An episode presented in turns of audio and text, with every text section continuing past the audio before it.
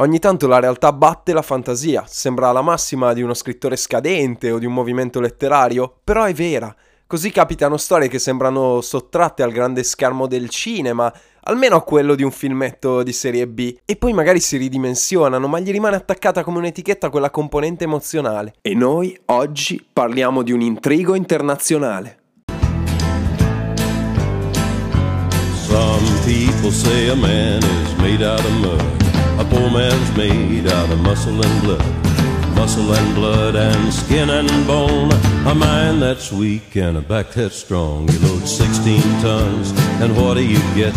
Another day older and deeper in debt. St. Peter, don't you call me, cause I can't go. I owe my soul to the company store. Questa vicenda un po' alla James Bond è montata in fretta e altrettanto velocemente è poi scomparsa dai radar delle cronache della scorsa settimana. Una purissima spy story la definiva la stampa in edicola giovedì 21 febbraio 2019 e il riferimento, naturalmente, è al presunto rapimento della figlia diciassettenne di Jo Song-gil, l'ex incaricato d'affari nordcoreano a Roma che aveva deciso lo scorso novembre di disertare. Il caso che disseppellisce fatti dell'autunno 2018 è sollevato da un dissidente celebre Tae Jong-go, ex vice ambasciatore a Londra che dal 2016 si è rifugiato in Corea del Sud e lui attacca Le mie fonti hanno confermato che la ragazza è stata costretta a tornare a Pyongyang subito dopo la defezione del padre, mentre dal regime replicano no, è stato un rientro consensuale.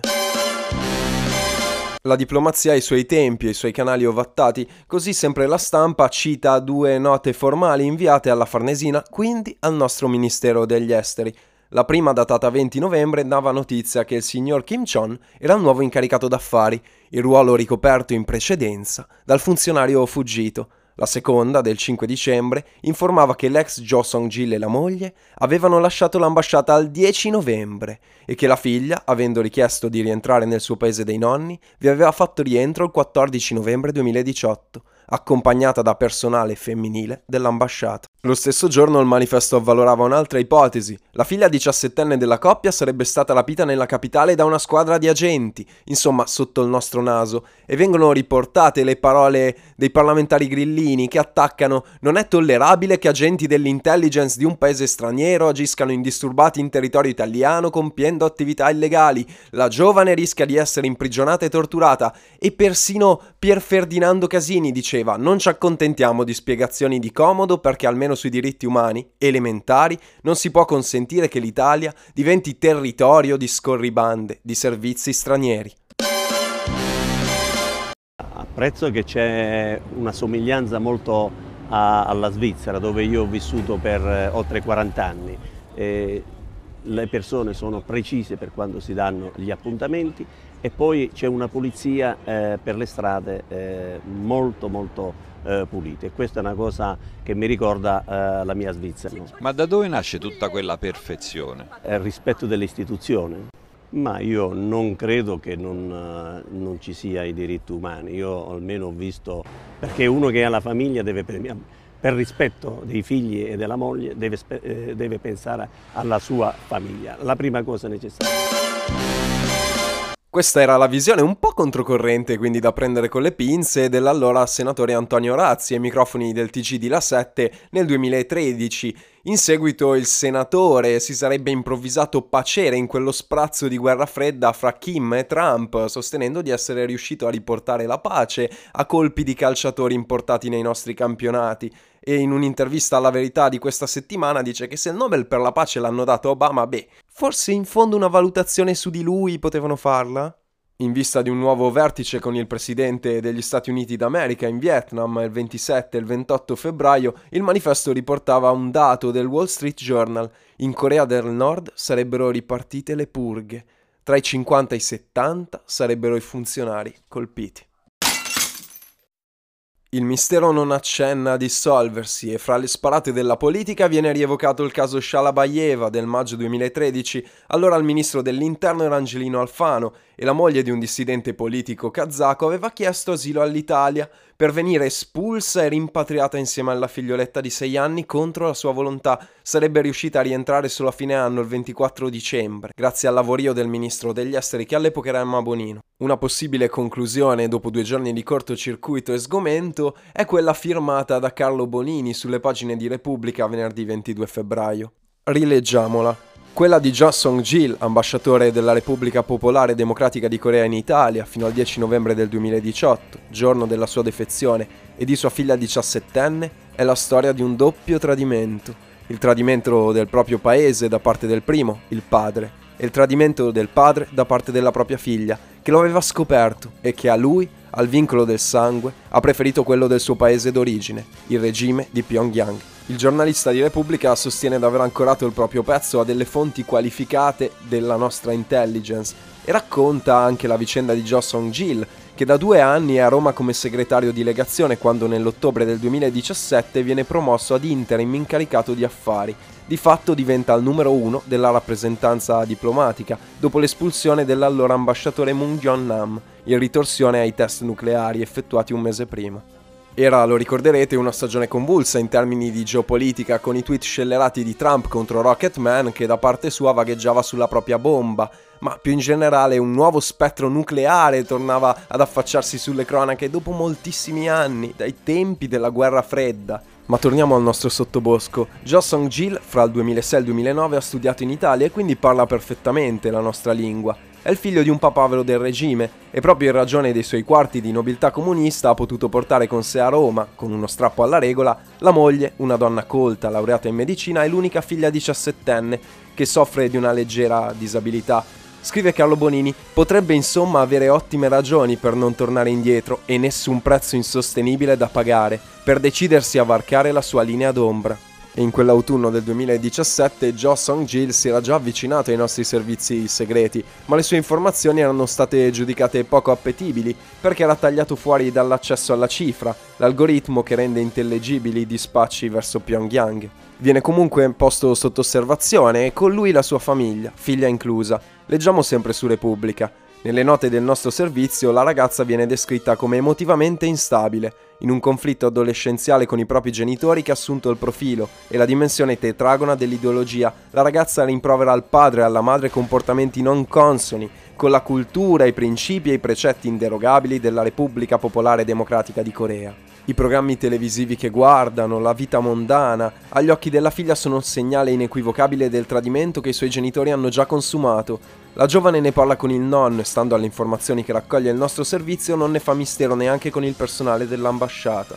È il motivo per il quale, e siamo ormai nel settembre-ottobre dello scorso anno, a Pyongyang decidono che Jo Song-gil dovrà fare ritorno a casa entro fine 2018 perché quelle debolezze di cui la figlia si è fatta delatrice sono indice di una fragilità che può trasformarsi in qualcosa di più e in peggio. E a novembre 2018 padre e madre realizzano di non avere più tempo e siamo al finale. I due riparano in Svizzera e la figlia ritorna nel paese claustrofobico d'origine. Ci sarebbe anche un video che ne testimonia l'imbarco pacifico dall'aeroporto di Fiumicino. Infatti anche il vice premier Matteo Salvini declina le responsabilità su questo affare. Se una ragazza è voluta tornare in Corea del Nord, è arrivata in aeroporto, ha superato i controlli, fa il check-in e sale su un aereo di linea, cosa deve fare il ministro dell'interno? Chiedete al ministro degli esteri.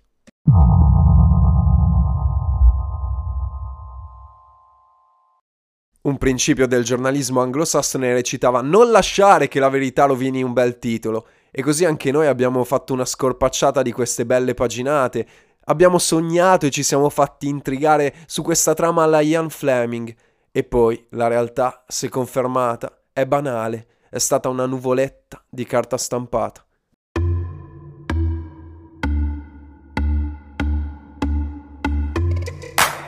Ma questo motivetto della Dark Polo Gang vuol dire soltanto una cosa: abbiamo degli aggiornamenti sulla Brexit e vai!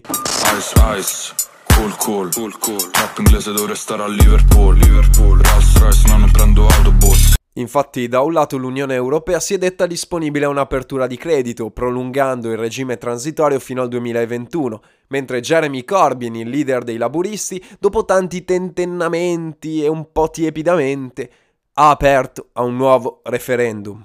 But it isn't though, is it? Because the world wars were provoked. They were a response to outside events. Brexit is something that Britain has done to itself. Britain is basically Pompeii if Pompeii had voted for the volcano. a bus said the volcano would be good. I believe the bus. And the mug backed it up. You trust mugs? Abbiamo appena ascoltato la sintesi più efficace della Brexit, a mio avviso, e l'ha scolpita un comico, John Oliver, nel corso del suo programma Last Week Tonight. Per condensare quanto sia autolesionistica, ha riassunto è come se Pompei avesse votato per il vulcano. Sì, sono la regina Elisabetta, pieno di gioielli sembra che ha perso la testa. La situazione resta magmatica mentre l'esecutivo di Theresa May scricchiola sempre di più, ogni settimana sembra sul punto di schiantarsi e poi resta indenne anche se tutto è incerottato. Ne ha risentito anche il panorama politico britannico, fossilizzato praticamente nei secoli. Così nel pallottoliere di palazzo si è aggiunta una nuova forza. Nove deputati laburisti e tre conservatori hanno dato vita a un nuovo gruppo parlamentare di sedicenti indipendenti. Potrebbe diventare il terzo partito, iniziano a suggerire i sondaggi. Intanto il corrispondente da Londra del Corriere della Sera, Luigi Ippolito, sul giornale di domenica ci informava che il Ministero per il Commercio Internazionale pubblicherà fra poco la lista dei dazi che saranno imposti sulle importazioni alimentari in caso di Brexit senza accordi, il no deal che marcia grandi falcate perché il 29 marzo è dietro l'angolo. Un terzo del cibo consumato in Gran Bretagna arriva proprio, indovinate un po', dall'Unione Europea, il 90% della lattuga, l'80% dei pomodori, il 70% della frutta fresca, ci informa il foglio di Via Solferino. Nel 2017 il Regno Unito ha acquistato circa 40 miliardi di euro di prodotti alimentari dall'Europa. In caso di no deal saranno assoggettati alle tariffe della World Trade Organization, quindi dazi di oltre il 70% sull'aglio, del 75% sull'olio d'oliva, del 100% sulle carni e sul formaggio, per le pizze. In totale una stangata di oltre 10 miliardi, che per i consumatori si tradurrebbe in rincari al 45% e varrebbe persino per il cheddar, il formaggio imperante di là dalla manica. Nel 2016 quasi 100.000 tonnellate ne sono arrivate dall'Irlanda. Il regime però di libero commercio perché senza accordi quella montagna arancione sarebbe stata assoggettata a dazi per 155 milioni di euro e il giornalista conclude pungolando: È il prezzo da pagare per l'autarchia. Hanno voluto sganciarsi dal più grande blocco commerciale del mondo? Rimarranno con un cartoccio di fish and chips in mano, che forse lì per lì sono anche gustose, ma provate a mangiarle ogni giorno.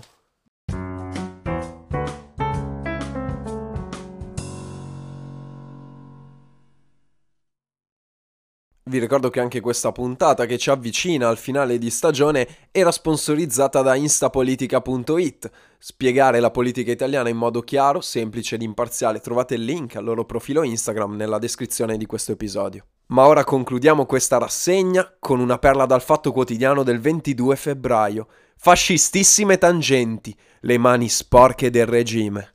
Leggiamo l'attacco del pezzo come farebbe l'Istituto Luce fruscianti mazzette per ungere le ruote, malaffare eretto a sistema, dossieraggio compulsivo contro gli avversari politici, compravendita di sentenze, cene eleganti, banche decotte, speculazioni edilizie in spregio ai piani regolatori, mancanza di senso dello Stato e anti-meritocrazia dilagante. È l'Italia dei giorni nostri? No, è l'Italia Littoria 1922-1943. A firma di Raffaele Liucci c'è la recensione a Il fascismo dalle mani sporche, volume edito dalla Terza. Si riporta qualche passo, come il fascismo fu caratterizzato da un alto livello di corruzione, da un affarismo sfacciato e da un clientelismo e nepotismo senza precedenti. All'ombra del nuovo regime, antichi e recenti malfattori crearono tanti piccoli e grandi feudi impermeabili alla legge, in simbiosi con una classe dirigente improvvisata e arruffona. C'è anche una specie di pizzo da corrispondere come contributo volontario alla causa del fascismo e come vicenda di malcostume viene citata quella del porticciolo Nazario Sauro di Livorno, ultimato nel 1927 su richiesta della sezione cittadina della Lega Navale, nonostante gli uffici tecnici del Ministero dei Lavori Pubblici avessero dichiarato che non era di pubblica utilità. Al termine dei lavori, finito il cantiere, le spese avevano toccato il cielo, una cifra 13 volte superiore rispetto a quella iniziale. ed era prassi diffusa ed istituzionalizzata persino nelle colonie, tanto che l'acronimo dell'Africa orientale italiana che comprendeva l'Etiopia, AOI, veniva sciolto in affari onesti, impossibili. Forse quando c'era lui i treni arrivavano anche in orario, però era tutto il resto il problema.